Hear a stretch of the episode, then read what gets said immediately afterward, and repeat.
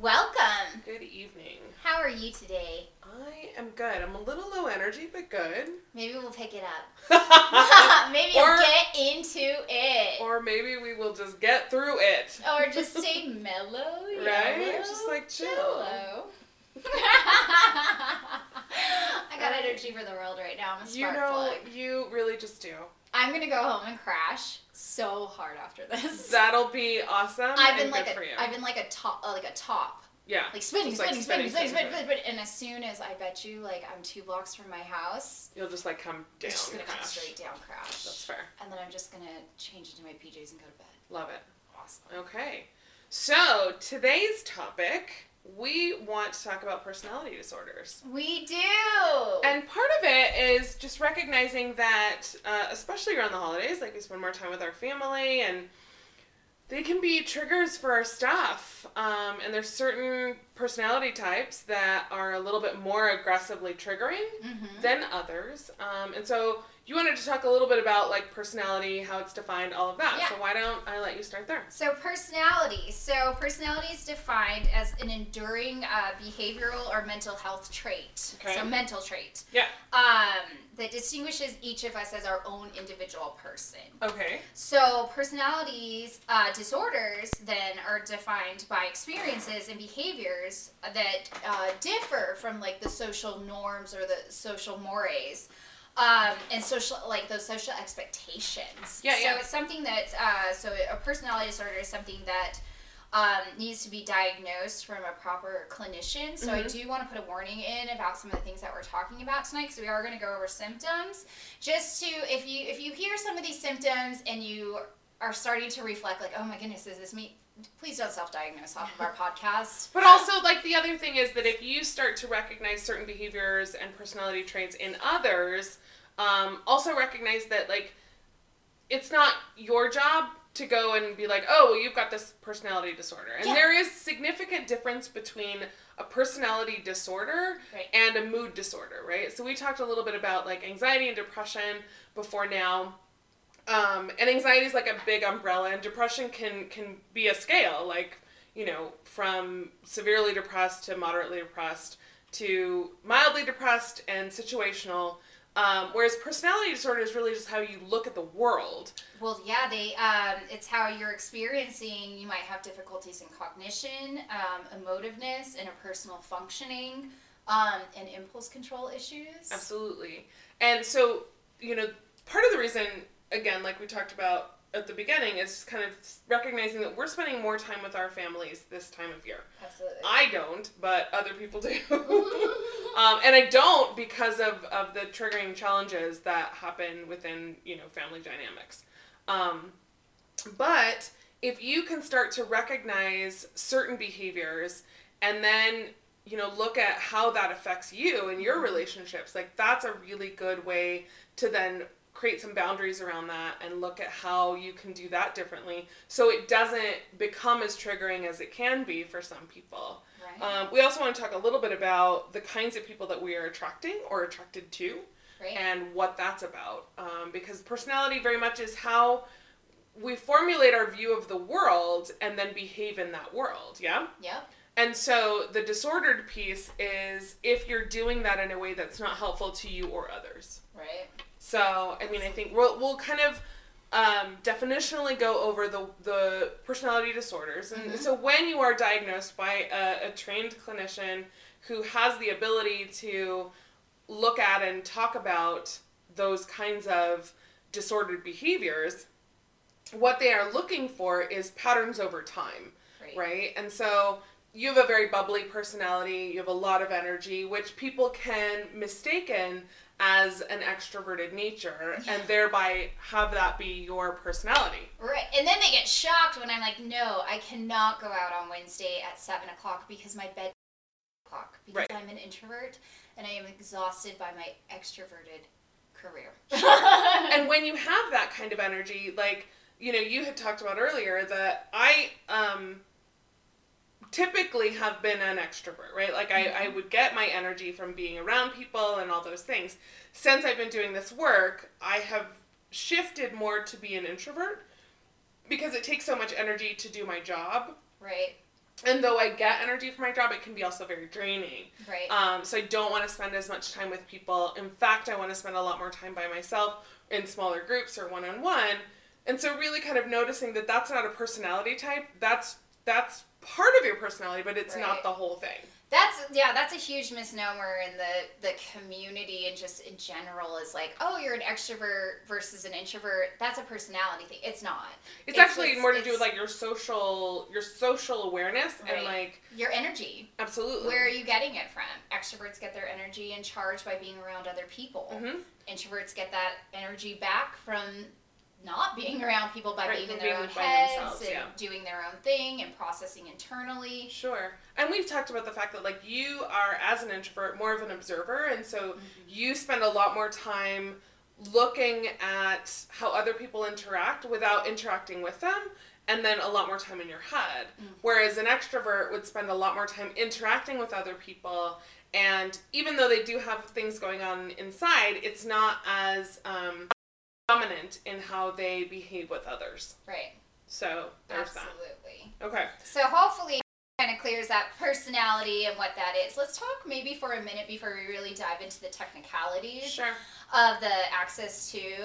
Um, So she's talking about the five axis diagnosis, which we don't use anymore. Um, not with the DSM-5. not with the DSM five, but before when when we would diagnose at work, um, there's so there's axis one, which is usually a mood disorder. Axis two is a personality disorder. Most people don't have a personality disorder. Right, correct. Right. So, um, and then there's uh, Axis 3, which is living.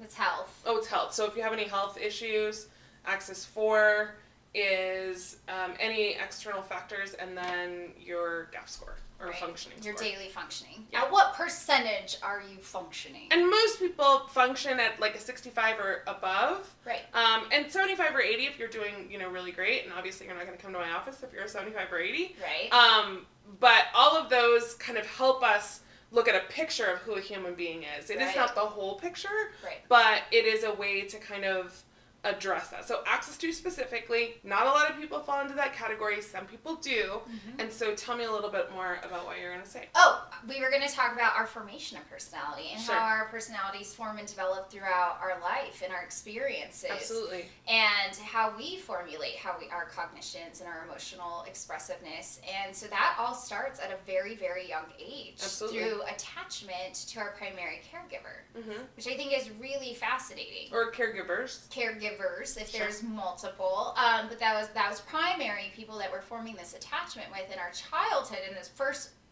uh, the first three years of life Right. really will shape and mold our personality for the rest of our life It's very it's formative. very amazing partially because it's it's exposure to environment, Mhm. but there is a large component that is genetic, Mm-hmm. right? And so if we were to, to say, you know, mom's personality is this, dad's personality is this, that will affect how then you are your personality is developed. Right. Uh, but it's not one thing or the other. No. It's a it's a combination of a lot of things. that are coming at that developing brain Absolutely. at such a small young age. Yeah. It's and so that incredible. I'm reading right now, um, and I don't think we had to read it in graduate. Um, the boy who was raised as a dog, no. um, and so it talks a lot about trauma. It's pretty heavy, heady shit, yeah. um, and it's hard to get through. Um, but it is what I love. It's done by a um, an MD psychiatrist, um, and he's looking at uh, the effects of trauma on a young brain and on a child's brain and how that affects personality, it affects behavior, it affects, like you were saying, cognition, so thoughts, what people are thinking about, or how they're perceiving things. and then how they're emotionally emoting that out into the world Sure. and how they're managing their emotions. And so all of those things, um, you know, kind of when we look at psychology specifically, in my orientation, really looking at personality development, and then because I work with teenagers and adults, how they've been able to function both in a healthy and unhealthy way as teenagers and adults because of those formative experiences. Right. and so we all have that, you know, like we all have um, our history, our our culture, our language, um, who our primary caregivers were, like all of those things definitely affect then how we behave. Right. Um, and then if there are any significant experiences, both positive and negative, Right. how that affects then how we orient ourselves to our world, right? Right. Um, and so the the disordered piece of that is really shifting how someone perceives their reality versus how the rest of us experience it, Right. right? And that's the that's right there with the personality disorders. There's the trigger. Yeah. Right. So you may say, "I don't like your shirt" Mhm. to Bob. And Bob's like, "Cool, you're not wearing it."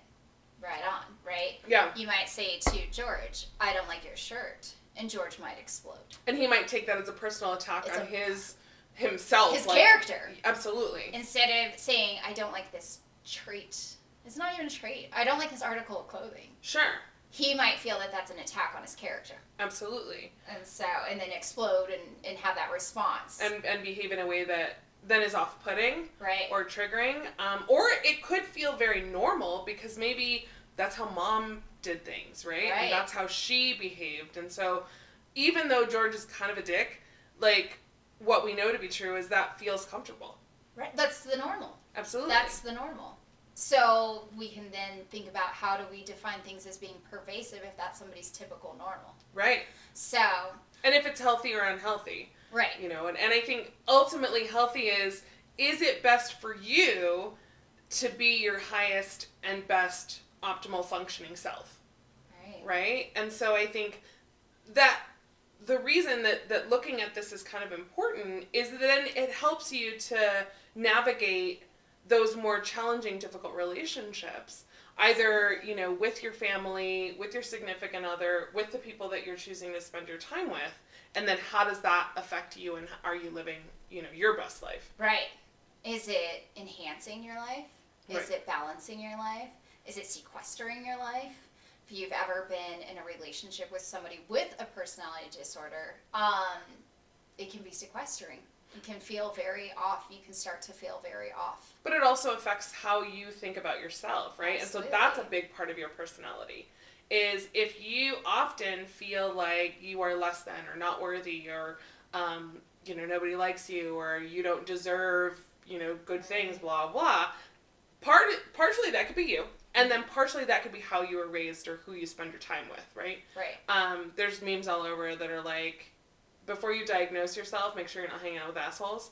i love it And so that's certainly truer something to think words about. were never spoken All right, so All go right. ahead. So I'm gonna list these off. I'm just gonna kind of rapid fire, and then we're gonna focus on some of the big, uh, the big ones. So Axis two personality disorders, as we talked about, what uh, an Axis two is. Paranoid personality disorder, schizoid personality disorder, schizotypal personality disorder. Cool fact: the Mind Institute here in New Mexico Mhm. is one of the leading um, researchers for schizotypal Really? personality disorder. Yeah, they have an MRI machine pop people in there all the time because they want to see how their brain, their cere- cerebellum, to be specific, is functioning. So Sure. they do a ton of research. So they actually are pretty pretty big deal. That's kind of awesome. It's kind of awesome. Go community. Antisocial personality, borderline personality, which we've referenced. I think almost in every podcast we'll say something. I mean, I think we, we do, and, and you and I have, you know, both personal and, and professional experience with that. Absolutely. Um, histrionic personality, narcissistic personality, and that's not just staring in the mirror, folks. That's or taking just- all the selfies and posting them on Snapchat. Narcissistic personality disorder is actually a pretty um, negative and frustrating uh, personality disorder. No. Someone who has that disorder is very frustrating or can be. Can be. Um, there's the avoidant personality. I'm not doing the dishes. No, that's not how that works either. Um, dependent personality, obsessive compulsive um, personality, and Which then is different than an anxiety disorder that Right. is obsessive compulsive disorder. that one's driven through anxiety. Absolutely. Absolutely. This one is, is a bit different. Um, and you can Google that because that's not one that we're going to explore tonight, but it is really interesting to learn about. And then there's just personality disorder not other otherwise specified.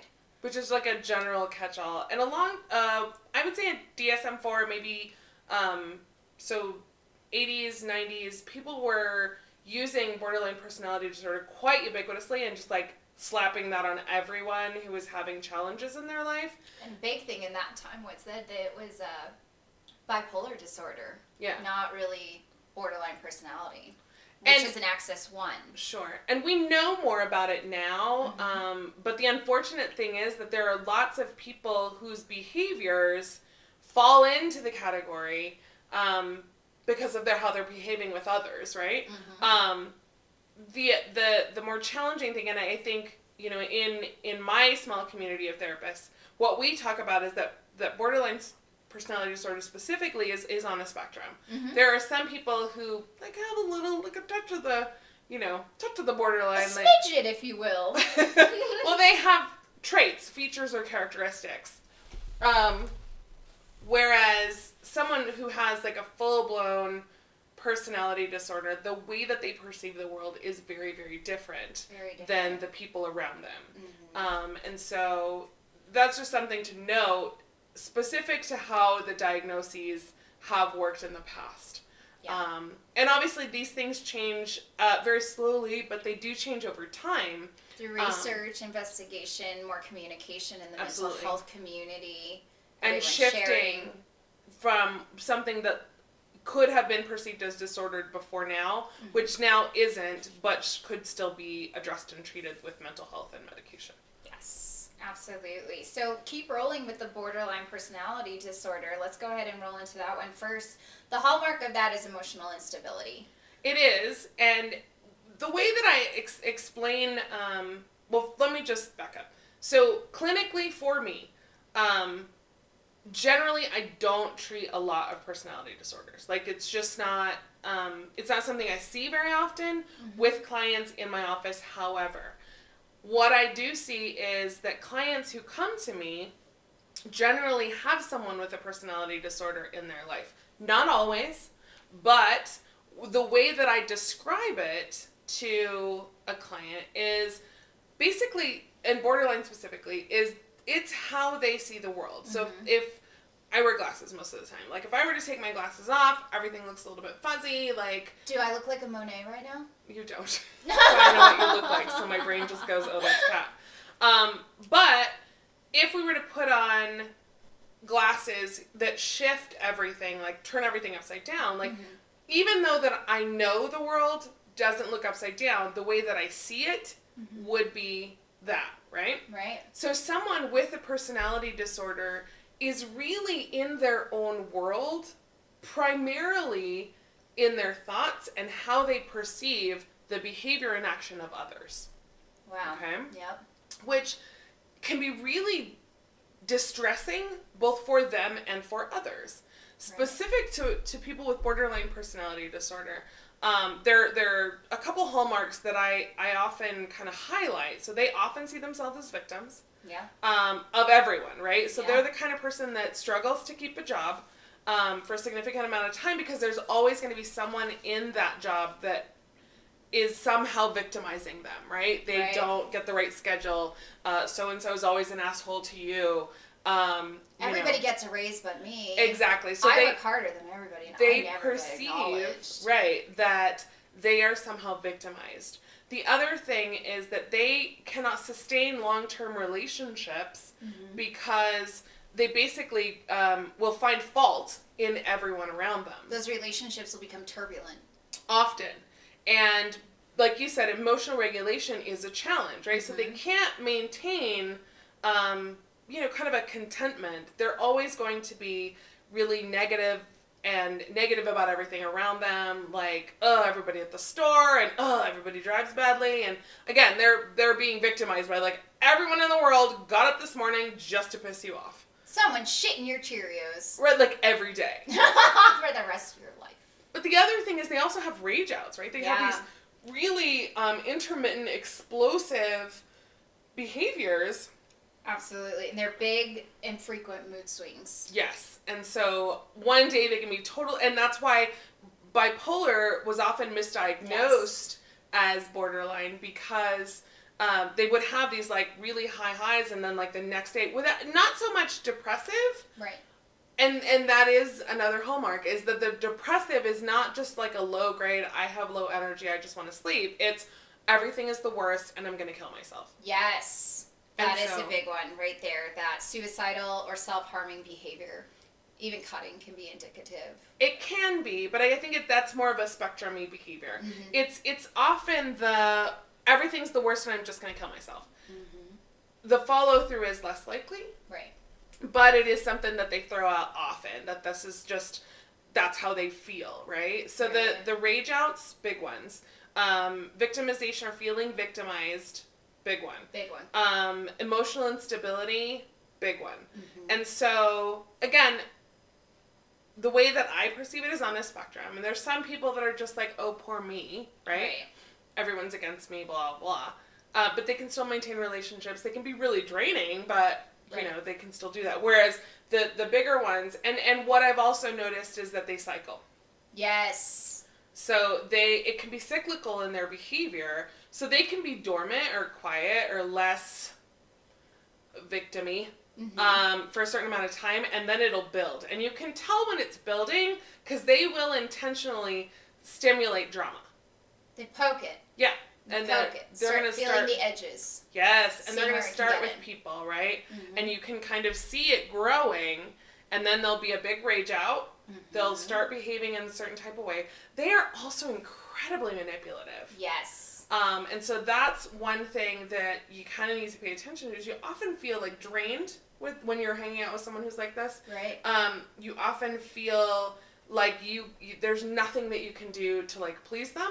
Well, they won't find solutions. No. They won't find solutions because they, that's that's not within the wheelhouse. Right. Because that victim mentality, that I woe is me, needs to. It's part of the personality. Needs to be there. Absolutely. Um, so they're very attention seeking, and actually, in, in most of the personality disorders, they're that is a hallmark of them is Right. that they're very attention seeking. They want to be the center of attention, and generally not in a good way, which that stimulation of drama creates for them. Right. Right? It's it's very validating Mhm. when people are in their shit. So Mm-hmm. if they are, you know, they're the ones that are the gossip in the office. Right. They're the ones in the family that if they find something out, they're gonna call everybody and just like give pieces. They're gonna stir the shit. Absolutely. Or they're the person that, what's wrong? Nothing. When it's clearly evident. But the part of that is just gonna suck you in and Exactly. like get you to pay attention to them. to give them that. Well, they have an irrational fear of being abandoned. And that causes very powerful emotions in that perception of their world. If you are walking around feeling constantly like, I'm going to lose my best friend, I'm going to lose my mom, I'm going to lose my job, I'm going to, this abandonment issue, But it's not just I'm gonna lose, it's they're gonna walk away from me. they're going to leave me, abandon me Right. Exactly. forever. And part of that could have been triggered from some kind of abandonment in childhood. Childhood trauma. Right. And so, you know, death of a parent, uh, divorce, um, you know, primary caregiver changes, like those kinds of things, or, um, you know, having neglect Mm-hmm. so that they never felt valuable or connected to in a securely attached way Right. to a caregiver. Right. Right. So all of these things are again things to keep in mind, um, but recognizing that, you know, obviously we don't want you to self-diagnose. We don't want you to diagnose other people, but to be aware of how that affects you, right? So I do want to talk a little bit about narcissists as well, or people with narcissistic personality disorder, which is a little bit different, because they look similar. They do. However, um, there are some hallmarks of that. So, um, an exaggerated sense of self importance. Like they are just like the most important person in the room. What they do is the most important. Um, I There's a deep need for excessive admiration well, it's not just that, but it's and also attention. attention in that they are the best, right? Well, duh, hair flip. part of it is, and, and I I love uh, this little test that I do. Um, so if you know someone who you can be having a conversation about anything, and they will then turn it one to themselves, and two talk about how they are the best at it or have done it the best, right? So. Right. I went on this vacation, blah, blah. They're like, oh my God, I went to the bigger island of Hawaii and I did this thing and it was so awesome. And they can turn any conversation to themselves. Yeah. And I usually test that with talking about a peanut butter and jelly sandwich. Ooh. The most mundane of things. And if they can turn that into, oh my God, I had the best peanut butter then I'm like, I gotta go. Peace out. Right. I gotta go make my nut buttered sandwich on my own. I just need to not talk to you anymore. um, so that that's a big part of it. Believing that they're superior and can only associate with people who are the best. Um, oftentimes they will like be the leader of a company or but they're very exclusionary to people who they perceive as inferior. Um, they have no uh, qualms or shame about asking for special favors or their their ethics and their um, uh, character might be a little questionable, right? Like they have no problems doing things that are probably illegal or probably not a good idea because Breaking feel like kneecaps. Tonya Harding, Nancy Kerrigan. Mic drop. Enough said. but they also feel like they're entitled to it. Entitled to winning the gold by breaking knees. And consequently, they should not be penalized. That Right. they are above the rules. they are above the rules.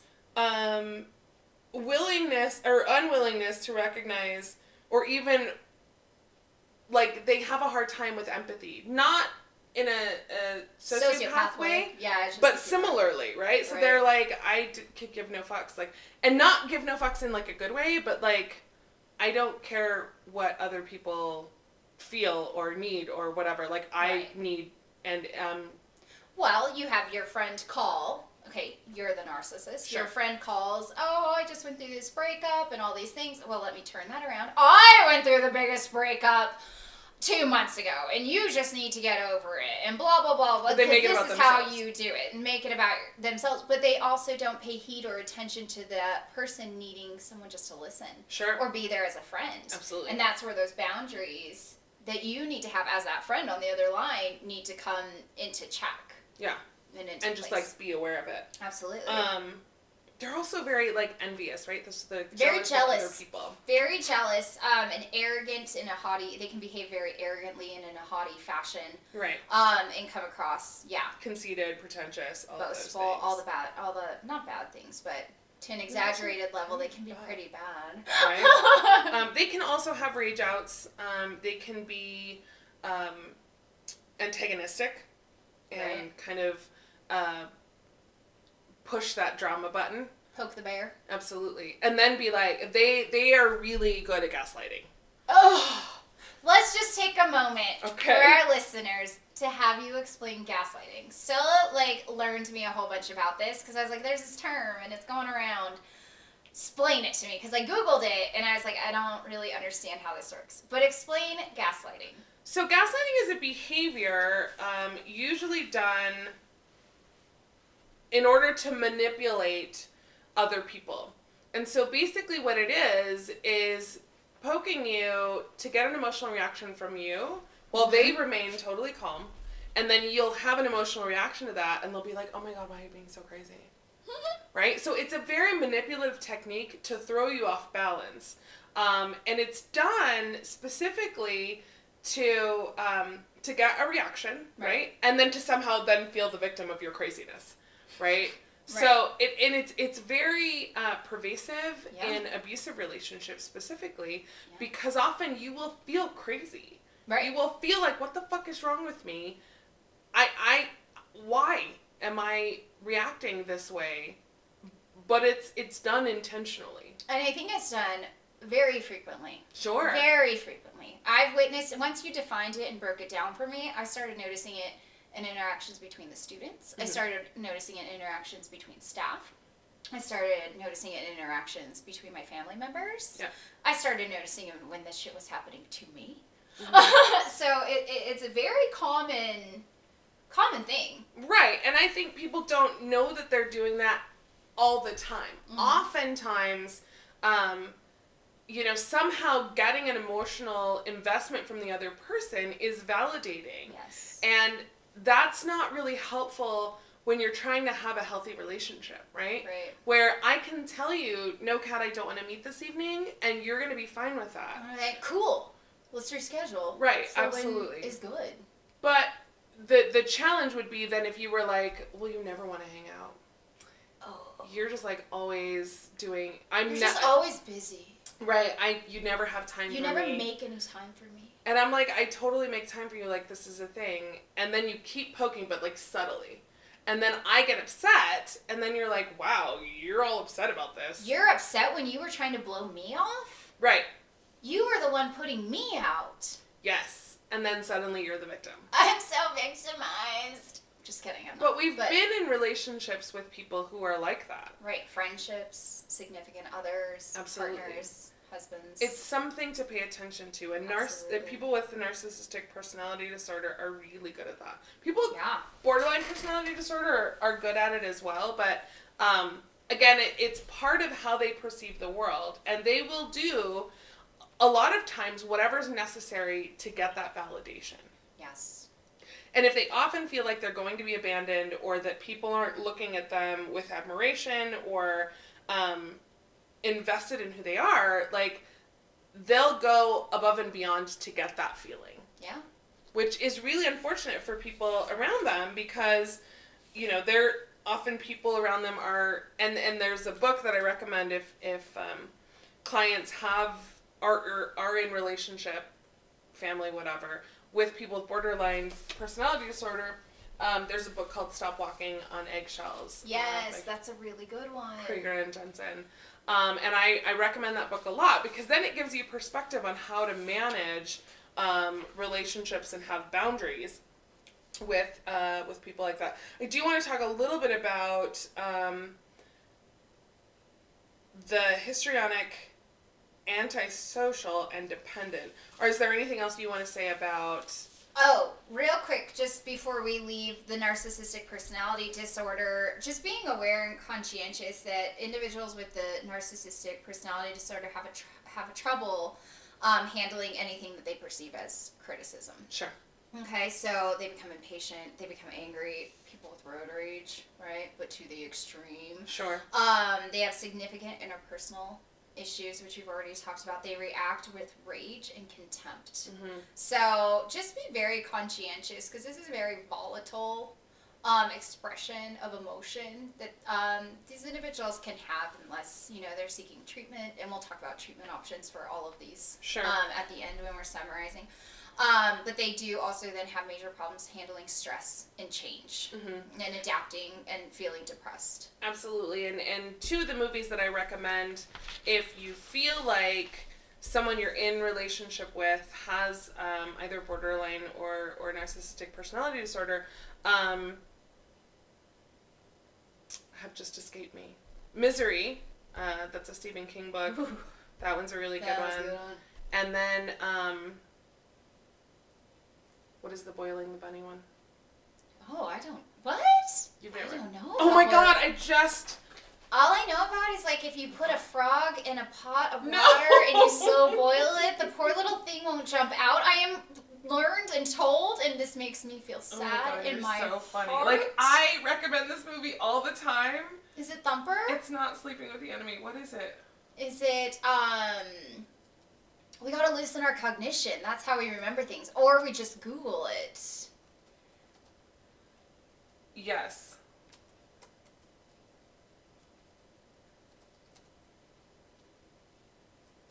I'm looking. She's googling, folks. She's googling. Speaking of road rage, I had a case of that today. It was awful.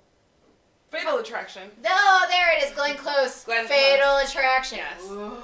Because she really put a lot into that relationship, and I think even with. Misery, right? So, but how they perceived it was then with rage and feeling like the victim and Yes. those are two really extreme examples, but they're very helpful in recognizing um, how this can really go sideways. Absolutely. And like you said, you know the the um, the rage, the indignation of feeling rejected, um, having any kind of feedback, or feeling like people are abandoning them, they react as though something really terrible is happening, Right. and then you know it's kind of the next level, and and the person who is experiencing that can feel really um, thrown off and and attacked, and it's it's Victimized. Absolutely, absolutely. So when, when we're talking about people who stalk other people, who Right. are abusive, who um, have a history of relationships, and, and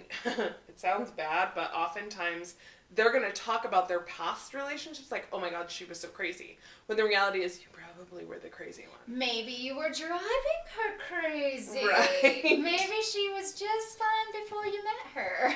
Right, exactly. And, and then this happened. And then this. Um, so, antisocial personality disorder often people who are shy and asocial, right, who Mhm. do not enjoy being around crowds, all those things, are labeled as antisocial when actually antisocial is a very aggressive, um, law breaking, like disregard for other humans, disregard for boundaries. Like that's actually antisocial. And typically that's seen that starts being seen in childhood, but it's not diagnosed as a personality disorder until formulation into adulthood. And they um, in childhood they'll have it be like an ED diagnosis, which is an emotional disturbance Right.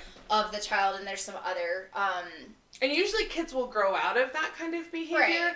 It's when it goes into adulthood and Right. then it, it gets to the place of um, prison, jail, sure. crimes, drugs, Mhm. pretty intensive, socially not accepted Right. practices. And so that's a little bit of what antisocial looks like. Um, there's a lot of lying, impulse control, like you were talking about before. They have a really hard time even just regulating, like, that's probably not a good idea. Like, Mhm. that doesn't even show up for them. Right. Right? They're just going to go for it. Right. That executive functioning, planning, consequences, no. Yeah, No, it's just not a thing that happens. Don't Um, look, just jump. and then consequences are awful. Um, histrionic and borderline also look similar, except that uh, they tend to be uh, emotionally dramatic, right? They are always trying to seek attention in probably not healthy ways, Right. Promiscuity. Right? They're stirring up drama. They are often. Um, if you believe in monogamy, they're gonna go the opposite just to kind of get a reaction from Right. you. Um, they also might seek relationships with people who aren't very healthy for them, Right. and that there is a pattern in the people that they're seeking. Um, they can also be very um, surface, right? So they're they're really focused on how they look, or you know those kinds of things, without really a lot of depth or um, connection with other people. It's very much about them. or which even again- real deep connection with themselves, knowing who they really, really, really are. And there are lots of people who struggle with self awareness, Mhm. but to the point where they avoid it. Right. Like, I'm not going to look deeper than that. This is just who I am. I don't want to examine my personality. I'm perfect. Right. Absolutely. Um, and so then the last one Is our avoidant. Are avoidant. Yeah, those are tough. Tell me a little bit more about what you know about them. So, oh, I want to talk about our- but Our, interesting. our avoidant personality um, individuals, they have so, a lot of social inhibitions. Mhm. Um, they have a feeling of inadequacy. Okay. It's constant, long, pervasive, prolonged. That's all of these. You Sure. they're lifelongers. And sensitivity to that criticism and that rejection that can happen. So that sensitivity towards the criticism and the rejection, right? Because I don't feel adequate. I'm afraid of that. If I go out, I'll get that. So they those three they circle around each other. They Sure. feed each other in a in a in a beautiful triangle circle. I'm making a circle, but I should be doing a triangle. There's only three. Um, and so to receive that diagnosis, though, you have to experience components um, by the time you reach adulthood. So this Sure. one really starts to manifest again. Like antisocial personality starts with con- a di- diagnosis of ED, which is typically conduct disorder in Mhm. children, and then rolls into adulthood. Right. Um, this one is going to start again in childhood, and the, by the time you reach that early adulthood, um, they're going to experience the symptoms, and it's going to become more pronounced, and it's going to then, because of that pronouncement, it's going to look, it's going to be a personality disorder, sort of lifelong. Um, but they avoid activities um, at work um, that involve interpersonal contact due to fear of criticism or rejection. So they won't go to Thanksgiving in the teacher's lounge.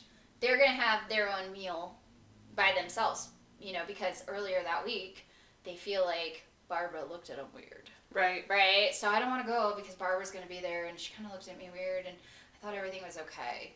Um, so there's anxiety in this. They spend as a lot of time internally. in their head and, and willingness to interact with others unless um, they're they're certain that they're going to receive a positive outcome. So anytime they're with a, in a friendship or a relationship and there's any kind of critique or criticism, they're going to drop that friendship immediately instead Sure. of finding resolution to it. Right. So those are your individuals that you're like, yeah, we were really good friends, and then I said something which I don't even really know what I said, but then we just like they ghosted out and we stopped talking. Right.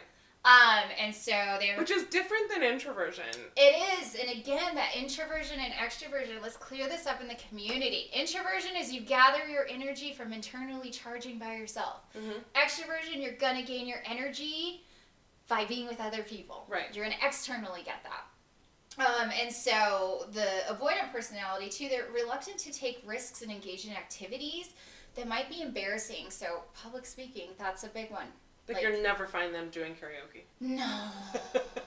No, even if they have like the most beautiful voice on the planet, can't can't risk the criticism, can't risk the social embarrassment, can't risk this. You know, oh my voice isn't that good, even though Yeah. have a spectacular, spectacular, beautiful voice. Sure. Um, and pre, they just it's a lot of that feeling of inadequacy, and it inhibits that social interaction. hmm And so that's the avoidant personality type. Yeah. So the last one I, I just want to touch on quickly, and, and we're going to run out of time, um, is dependent personality disorder, which is different than codependency. right. Um, oftentimes people will think that codependency is being dependent on other people, when in reality, um, it's doing everything to not have someone reject you, be mad at you, whatever. Right. Whereas dependent personality is actually being dependent. Um, they're generally submissive, clingy. Uh, they don't do a lot to take care of themselves because then they'll feel like they're going to be rejected. Um, they have difficulty kind of doing things on their own, having their own voice. Um, they just are completely conflict avoidant. Like they're not going to point out anything negative. Um, it's actually kind of sad to think about it because they. So is this like the person that we would call, and I'm doing air quotes, folks, like a doormat? yeah, absolutely. This is a doormat. Person. Which is like it, it's it's codependency, but like on steroids. It's way way worse than someone who's just always saying yes. It's someone who does not even c- consider saying no, right? Ever. And so they're just um, they have a hard time in relationships. They tend to pick people who will be dominant, controlling, abusive because that's just easier, well, because that person's going to make all the decisions. right? They don't have to make a decision. Then they don't have to have the the reflection of maybe a criticism making the bad decision. Is that right? Or well, am I think getting that, that, that's confused part of it, but I think it's also just because they don't trust themselves enough to do it. And oftentimes, if they've been enabled their whole life, they don't feel like they've really exercised the muscle of making a good choice, having a, a mistake happen, and then being able to correct. Right. They just would rather not. So if someone else is in control, that's more comfortable for them than if they were to make decisions on their own. Got it. So, quickly, we want to talk a little bit about causes and um, and then treatment. Right. Right. Um, so causes like we we talked about earlier in development. Right. Certainly, if you have a trauma, if you were raised by someone who has some of these features, obviously you're going to learn how to behave from from your caregivers Right. and what you're told and and so if if you experience that behavior as normal air quoting again um, you're going to then behave that way Right. right That's the basis of your reality. If mom or dad or grandma, whoever was raising you, explodes Sure. at any kind of criticism, all right, that's what I'm supposed. That's how we're supposed to react. That's how we react in this family. exactly This is norm. The norm to me. yeah and so when you're in a relationship with other people um, you may struggle to connect as long as you're aware of like that didn't feel good for me like let me behave differently Right. um, oftentimes clients who were raised in in households where uh, someone had a personality disorder they are often fearful that they will behave in that way um, but nine times out of ten what they're doing is to be the opposite right so um, like extreme polar opposite. uh, not necessarily, but even just being called out on it, they're they're gonna want to correct that. Whereas someone with a personality disorder um, is not, they're not even willing to look at the possibility. They're like, that's not an option. Well, no, I, This is who I This is who I am, exactly. This is who I am. and it feels very um, concrete Yeah. and inflexible. right. And I think that's one of the kind of The characteristics rigid. of all of them is the rigidity and, Mhm. and the inability to move forward. Um, I know this wasn't like the funnest topic, but it was interesting, and obviously we could talk about it for longer. Absolutely. but getting ready for the holidays. Yes, and so uh, treatment models quickly. Uh, dialectical behavior therapy DBT. is a great model, but it is a personal investment. It does take up to two years eh, with very rigid, consistent attendance. Right. Um, when I have worked with people, and I don't, like I said, I don't work with a lot of people, but I have worked with a few teenagers. We can shift that perception to do mm-hmm. some fact checking with like, I realize this is how it looks. What do you think everybody else is seeing? Like, Right. how do you connect in an empathetic way with other people to kind of shift? If you feel like you are being the victim of this, what could be the alternative, right? Right. And so I think those are really good treatment models. Yeah, absolutely. Um, DBT is the, one of the, mo- the most powerful and the it's most the used. most effective. Yeah. Yeah. Um, but when you are dealing with someone who has traits like these, the best way to deal with them is by having boundaries and not engaging. Right. So if someone's coming at you with a lot of rage, a lot of victimhood, and a lot of negativity, rather than getting in there with them and validating them, right. kind of just nod your head and okay, and then take some space, Mhm. right? And fact check for yourself. If you feel like you're being gaslit, if you feel like someone really likes to get a rise out of you, If you feel like you're walking past their office and you feel like you're walking on eggshells. Yeah. or just like avoiding saying anything or Right. avoiding being yourself, like that's indicative of the fact that you need to have better boundaries with that person. Right. And if the fear is that they are going to explode or behave in a in a toxic way or or fight with you, um, here's the thing: they're gonna fight with you anyway. It's gonna so happen. You're gonna take care of yourself first. Yes. You shouldn't have to worry about them. Now, obviously, with family, it's a little bit more challenging. Right. But there is nothing wrong with having a boundary with a family member. Absolutely Um, not. Saying I'm going to come for Christmas. I'll be there between this time and this time Yep. because I can only allocate three hours of my boundaries and and, and My going energy and through my this, my time. time, my, and having that awareness Sure. and mindfulness of the interactions you've had in the past, how it made you feel, what you need to do To take care feel of yourself. to take care of yourself. Absolutely. And even if that's only showing up at Christmas for two hours because that's your max throttle, that's a okay. And if someone is is you know kind of imposing a lot of guilt or being very passive aggressive, there's your sign. Like that's where you get to say, you know what, I'm gonna be there from this time to this time, um, and this is my limit. Right. Um, that's gonna take practice, yes. right? But practicing it, especially now during this higher um, probability of people behaving in a way that's not helpful for you, right.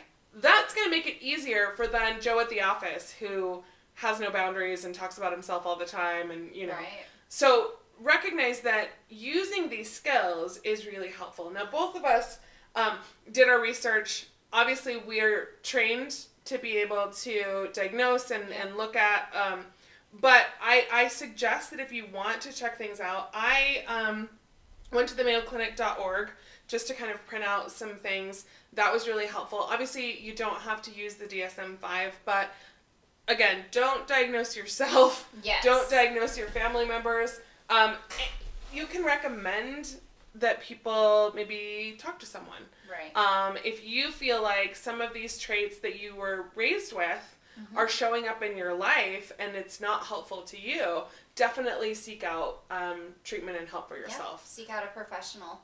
Absolutely.